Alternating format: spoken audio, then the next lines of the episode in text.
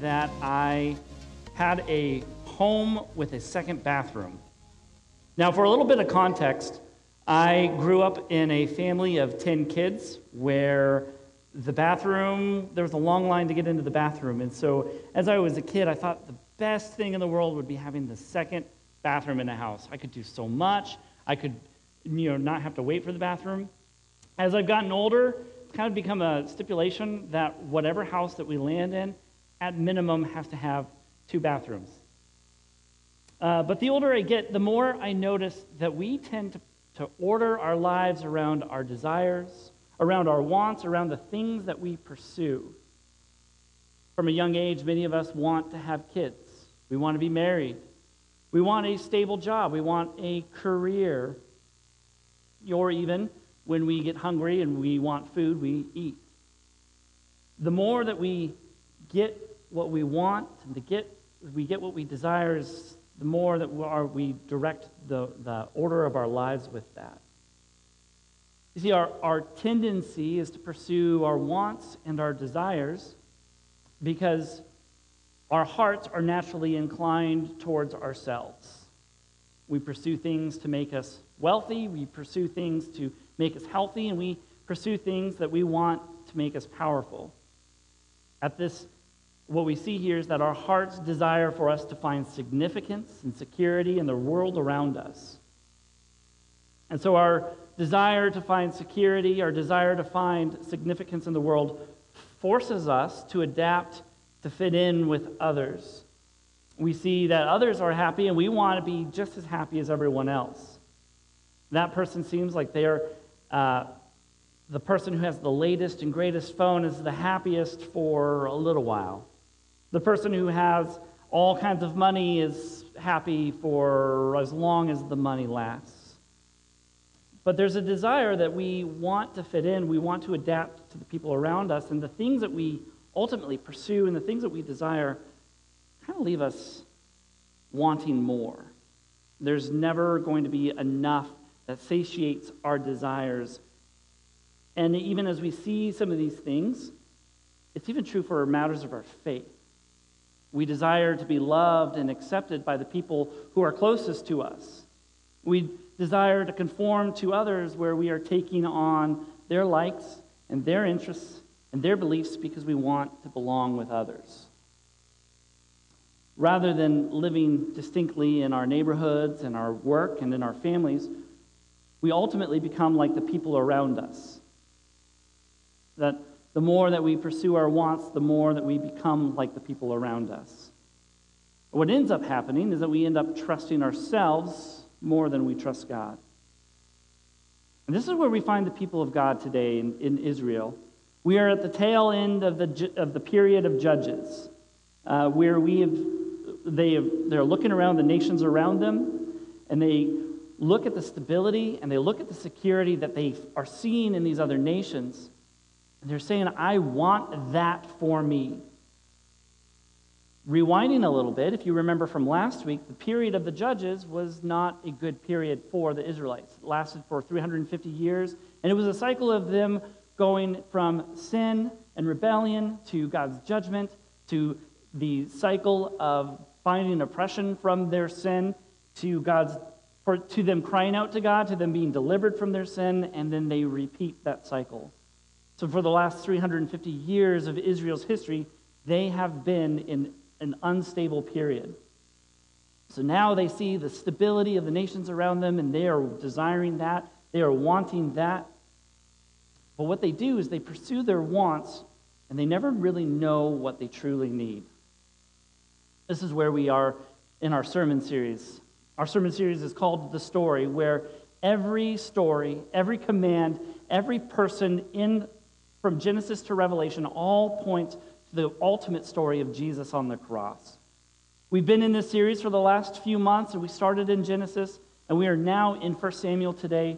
Uh, but the last few weeks, we've been focusing on the nation of Israel coming out of the desert, getting a new identity, and how God has been working in the people of Israel and has been uh, guiding them and loving them to a place where he is showing them his faithfulness. Last week, we were in the Judges, at the beginning of the Judges, And we were talking about how small steps of disobedience drift our hearts away from God. So today, we're looking at the Israelites and we are transitioning away from the judges and into the period of the kings. And the kings are ultimately through, or they're pursuing the kings not, or because of what they want, not because of what they need. As we've already read in 1 uh, Samuel 8, Samuel is a key person making that transition from judges to the period of kings. He was the last judge, and this, again, this period is lasting 350 years. But they are at a, in that cycle, they are in a place of God's deliverance. And so they are able to look around and see what they want. But one of the things that they are wanting is they are not wanting to fall back into that pattern of sin. And I think that that's a good want. I think that's a good desire. But they are, their actions are based on what they des- truly desire. We are the same way, where we pursue what we desire. The text starts in 1 Samuel 8 1, when it says, When Samuel became old, he made his sons judges over Israel, yet his sons did not walk in his ways, but turned aside after gain. They took bribes and perverted justice.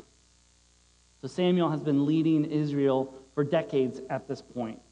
Naturally, he's getting old. And so he's putting his sons in his place to rule after him.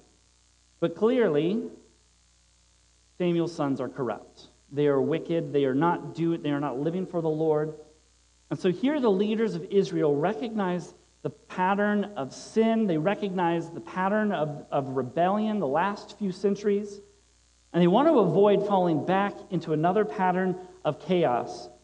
So they've recognized that with no key person leading the people of Israel, the people are going to do what they want. The people are going to follow their own desires. They are pursuing what feels right to themselves. So they see Samuel's corrupt sons, and they're pretty sure that once Samuel dies, they're going to fall into worse sin and instability than they were before. So they come to Samuel and they propose a different plan in verse 5. Behold, you are old, and your sons do not walk in your ways.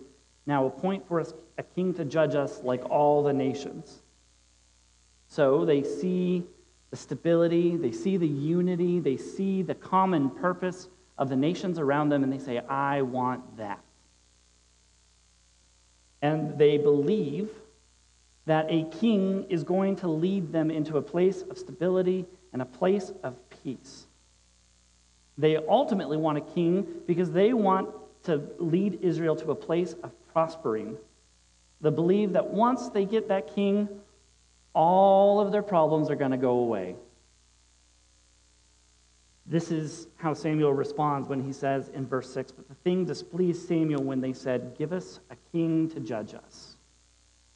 The people are coming to Samuel and they're making demands of him. They're saying, You know, hey, Samuel, you're, you're pretty great and all, but, you know, you're, you're getting old. Uh, you know that your, uh, your, your, sons are corrupt. And uh, so, Samuel, uh, give us a king. That's a basically how it goes, and Samuel's rightly distressed by this. And so, what he does is rather than blow up at the people for rejecting him, he takes his concerns to the Lord, and it says Samuel prayed to the Lord.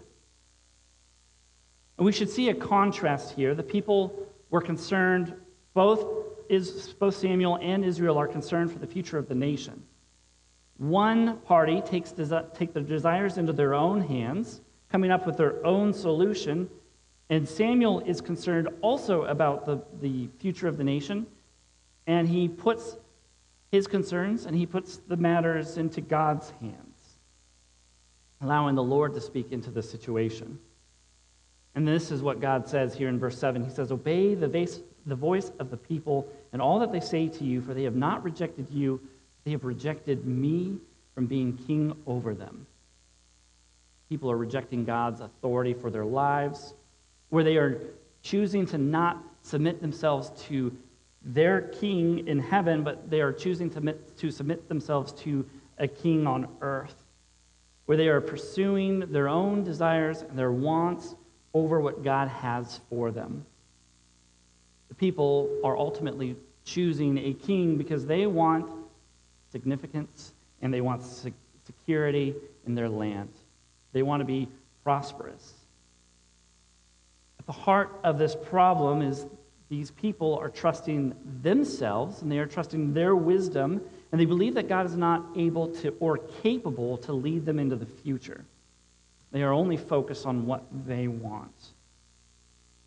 But this pattern of rejection is not anything new in the history of Israel. Again, consistently, time after time after time, Israel rejects God. In every way, they turn away from God. They pursue themselves and what they want and what they think that they need. And rather considering what God wants for them, they take matters into their own hands and they demand a king. Don't we do the same thing also? Where the king in our life is not a person that we choose to rule over us, but we choose our desires for wealth. We choose our desires for health. We, do, we choose our desires for power, where all those things become the highest and the ultimate good in our life. And we believe we can attain these things by our own power, by our own strength, by our own wisdom. And we desire to find significance and security in those things. And our hearts through pursuing our own desires, are diverted away from God and onto ourselves, where we become the king in our lives, where we submit to our own authority rather than submitting to the authority that God has for us. And I want to say that wealth, health, and power on their own are often good things in our lives, but when they become ultimate, when they are the things that we pursue at the expense of everything else, those are the things that we love most in the world, and we're not trusting God.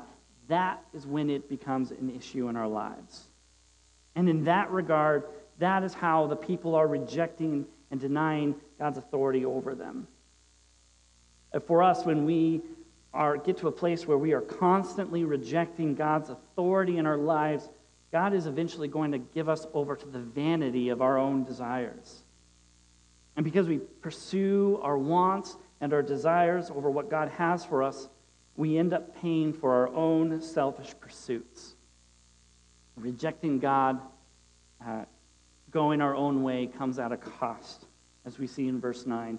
Now then, obey their voice, only you shall solemnly warn them and show them the ways of the king who shall reign over them.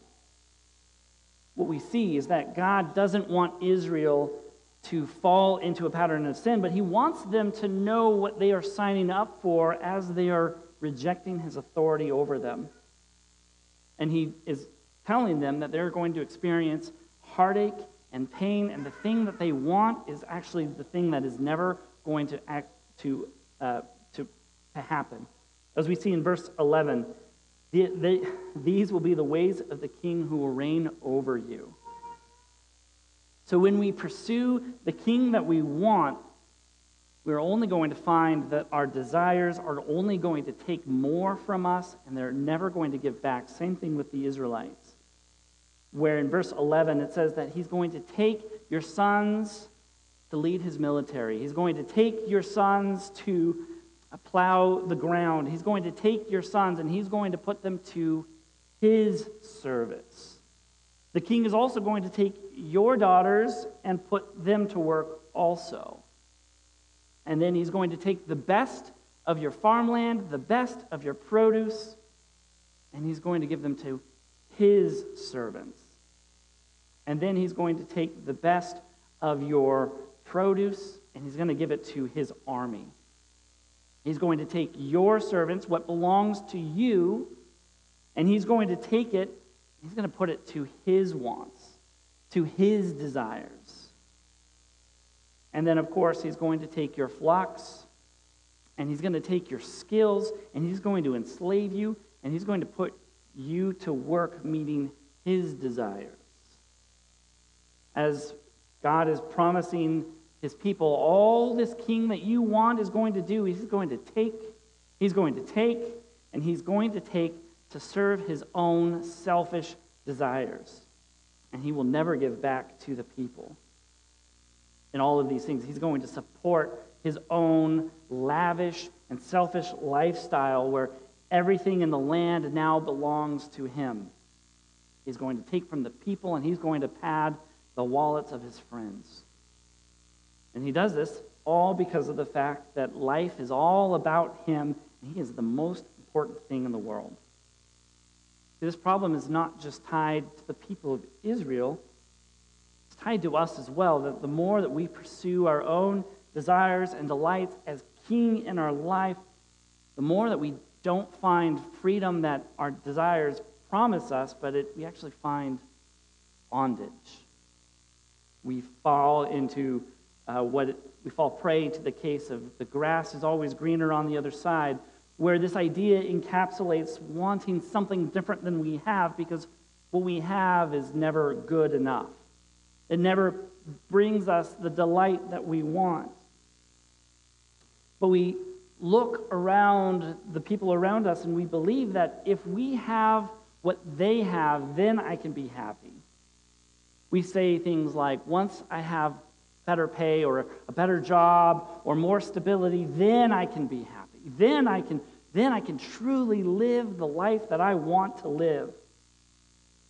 Sometimes we say, once I find that relationship and that person that completes me, then I can be taken care of. Then I can be happy. We base our, our happiness, we base our life off of the happiness and stabilities of others. We want those things for ourselves. When we look at what others have, we become restless. And as we pursue these desires, as we compare ourselves to others, our desires only take more of our time, they take more of our energy, they take more of our effort to pursue what we want, and we become unhappy in the process. And this is where we become bonded to our desires, where we are always just pursuing what we want. Because of the fact that we pursue our desires, this is what God says. He says, You are going to suffer and you are going to starve. And when that happens, God makes a promise to Israel here in verse 18. And in that day you will cry out because of your king, whom you have chosen for yourselves, but the Lord will not answer you in that day.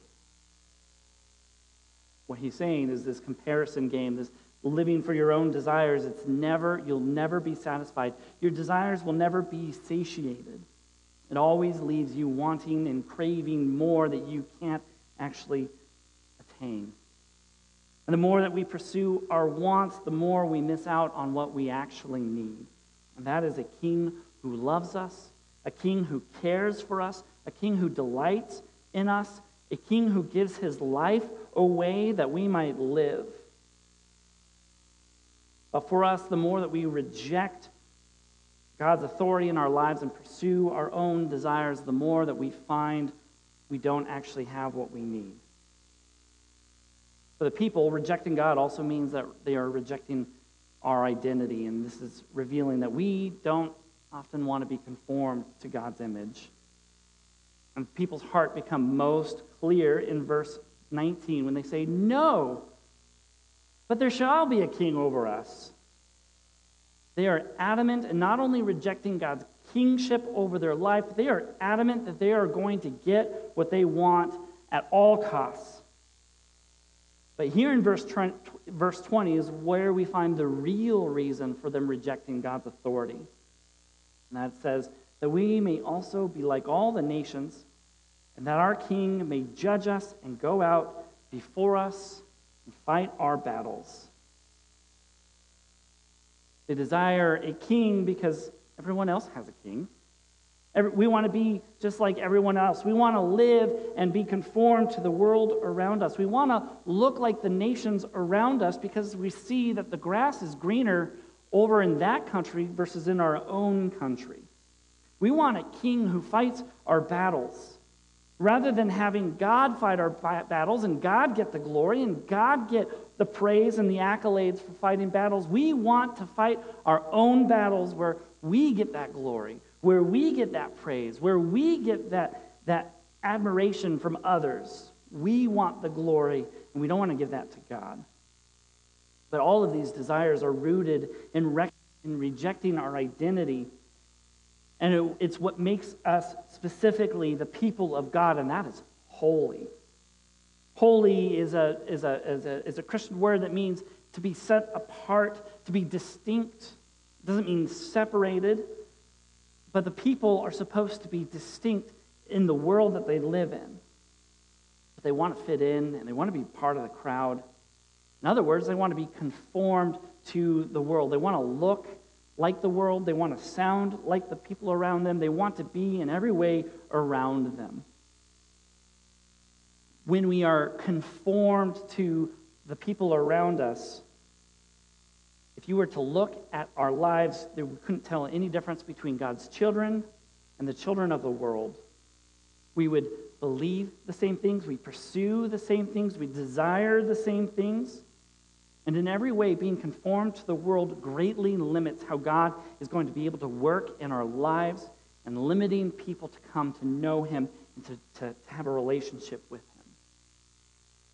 I think of a time in my own life when I was working at Sears, and I had this passion where I'm going to go in and I'm going to I'm going to live for Jesus. I'm going to preach the gospel. I'm going to do all kinds of uh, Christian things, and people are going to come to know Jesus. But what I quickly realized was the guys that I worked with were quite crass. They wanted nothing to do with God.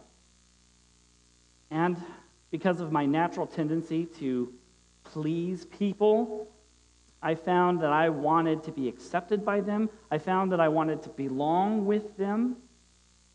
And it didn't take long for me to look like them at my work.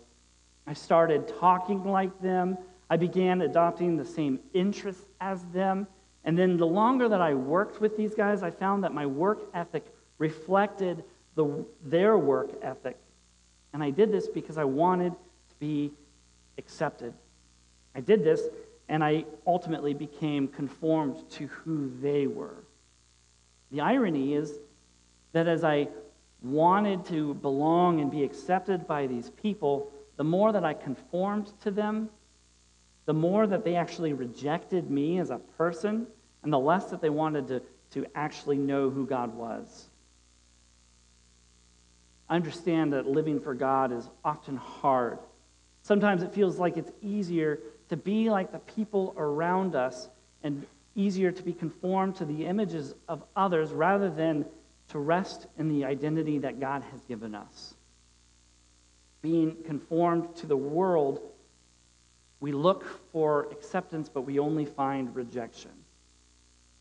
When we conform to the world, we see that God lets us make choices, but, we'll have, but we will have consequences.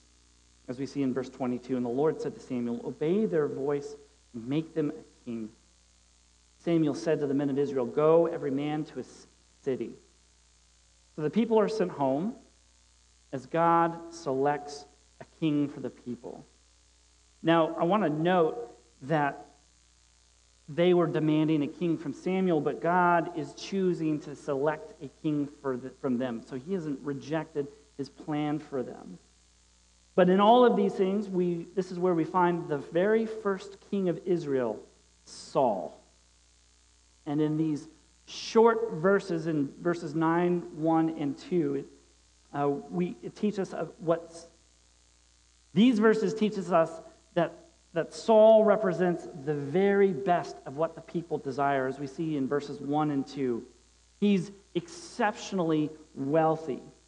He's exceptionally handsome and healthy. And then finally, he is tall and he is powerful. Since the people wanted a king, God gave him a king from the people for the people. He represented everything that the people wanted in a leader. He was wealthy, he was healthy, and he was powerful. That's what the people desired. And they are thinking that this king is going to bring them that stability and that peace. They think that he's going to unify the nation in profound ways. As we look at the life of Saul, he's the kind of guy that everyone would vote for, everyone would follow. He was a leader. And as you look at Saul's reign through uh, the rest of 1 Samuel, you see that his reign starts pretty decently. He accomplishes some key victories for the people of Israel. He brings the stability that the people desire. But looking back at verses 1 and 2, there are description about Saul's character, and the text omits something important. And that is that Saul's character was devoid of all spiritual and moral strength. Because his, he lacked that moral character, his reign was going to end in disaster. He pursued his own selfish wants and his own desires, intentionally rejecting what God had intended for his people. So we see that God lets us make our own choices, but he redeems our choices, bringing about his will in our lives. We may reject God, but the truth is, he never rejects us. He continues to work in our life, to continue to move in our life. He gives the people what they want with the King Saul, but he is highlighting what the people actually need, and that is King Jesus. Through this story, we see God working to establish an even greater to come, and through, through King Jesus. And this is where we find the gospel in 1 Samuel 8, where God continues to work and move behind the scenes, all showing us what we really need. And as King Jesus he is ruling over all history. From beginning to end, he sees it all. There's nothing that surprises him. He's not surprised when the people come demanding a king. He's not surprised at the fall of Rome in, uh, in 410 AD. He's not surprised by the kingdoms falling. He's not surprised by what has happened in our country in the last two years. There's nothing outside of God's reign and rule that does not surprise him.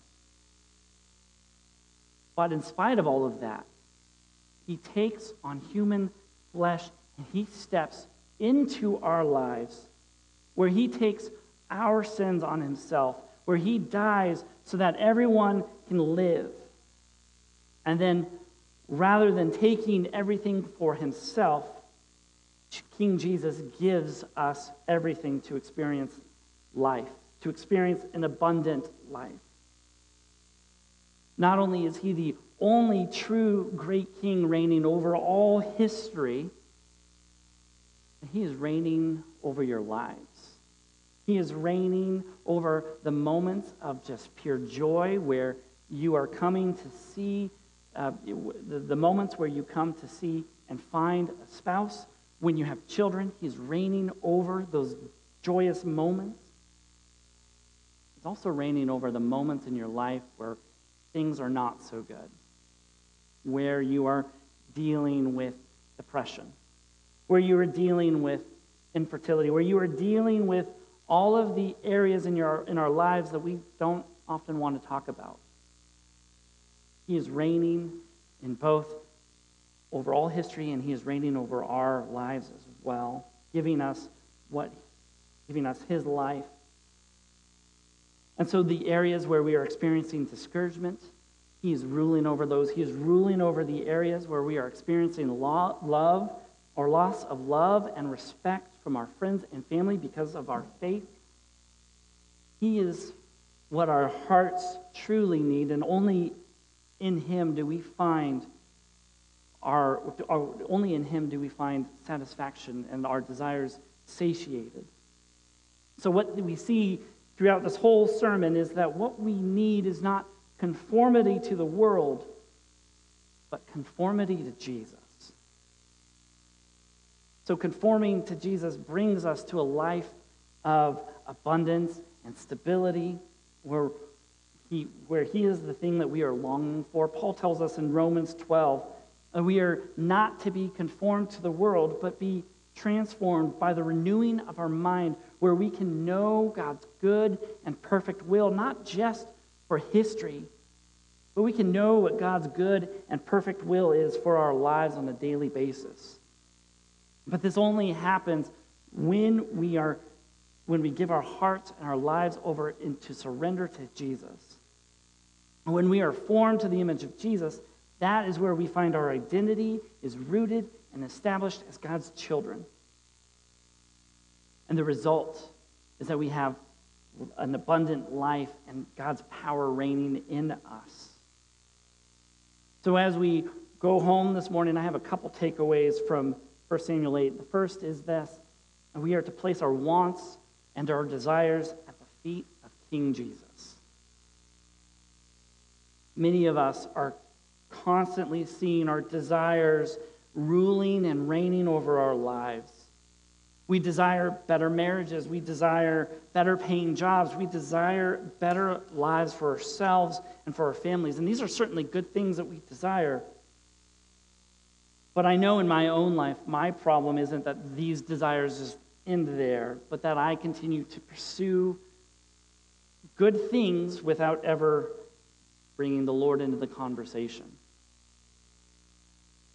And for us this morning, there are two examples that Jesus gives us. The first is, is in the Sermon on the Mount when he's teaching us how to pray. He shows us what it looks like to put our plans and desires before him. And in that in the Lord's Prayer, he tells us to pray, Your kingdom come, your will be done on earth as it is in heaven.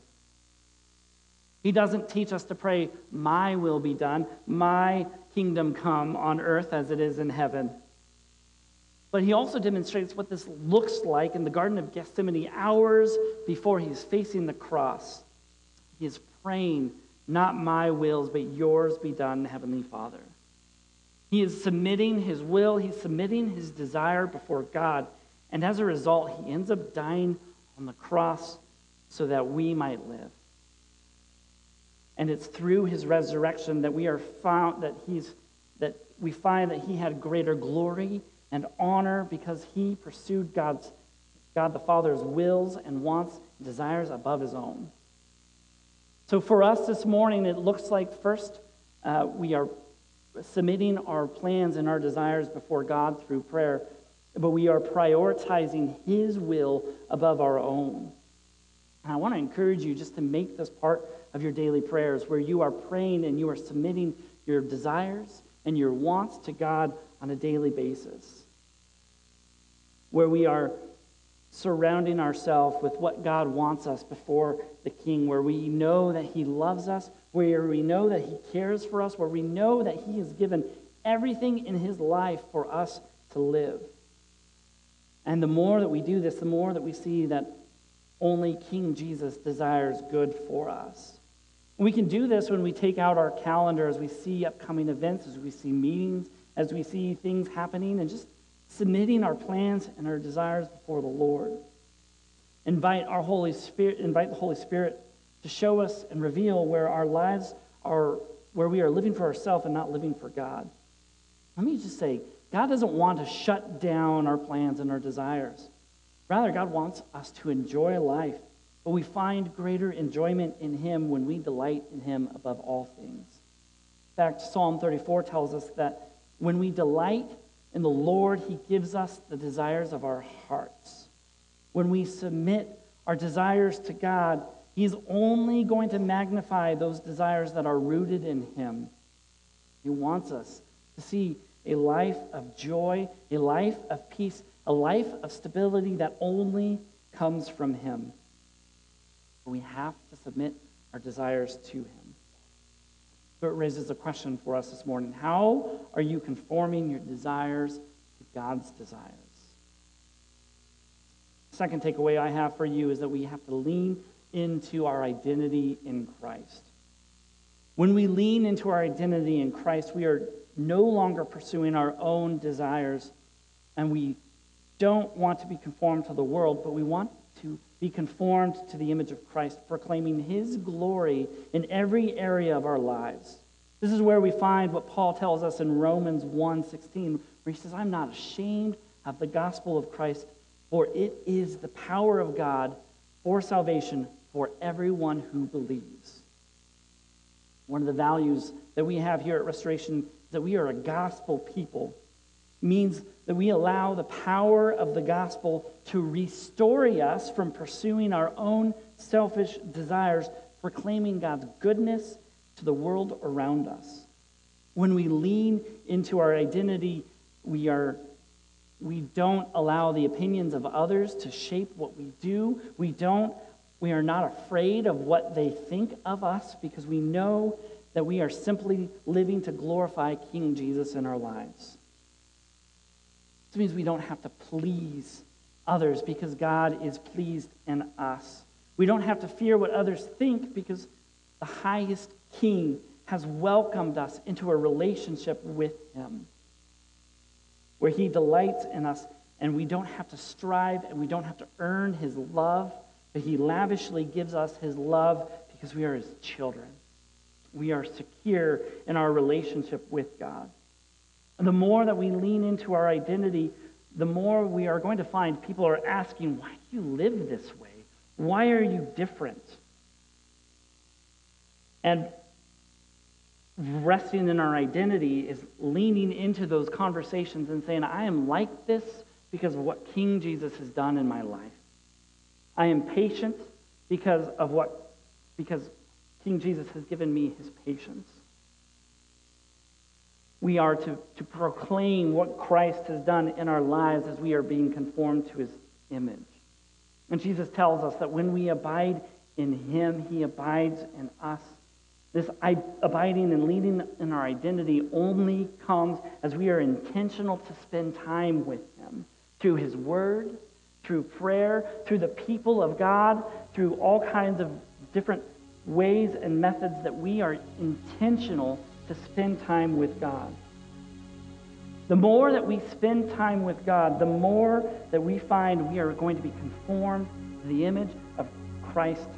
And the more that we're going to find just how much God loves us, how much God cares for us, and the more that people on the outside are going to be drawn in. It raises the question for us How are you living for Jesus in your life? Restoration Church, no matter what you're facing, no matter what is going on in your lives, God loves you beyond comprehension. He wants you to find a life of abundance, a life of joy that only comes through pursuing and delighting in Him. Will you do that this morning? Will you pursue Him above all things?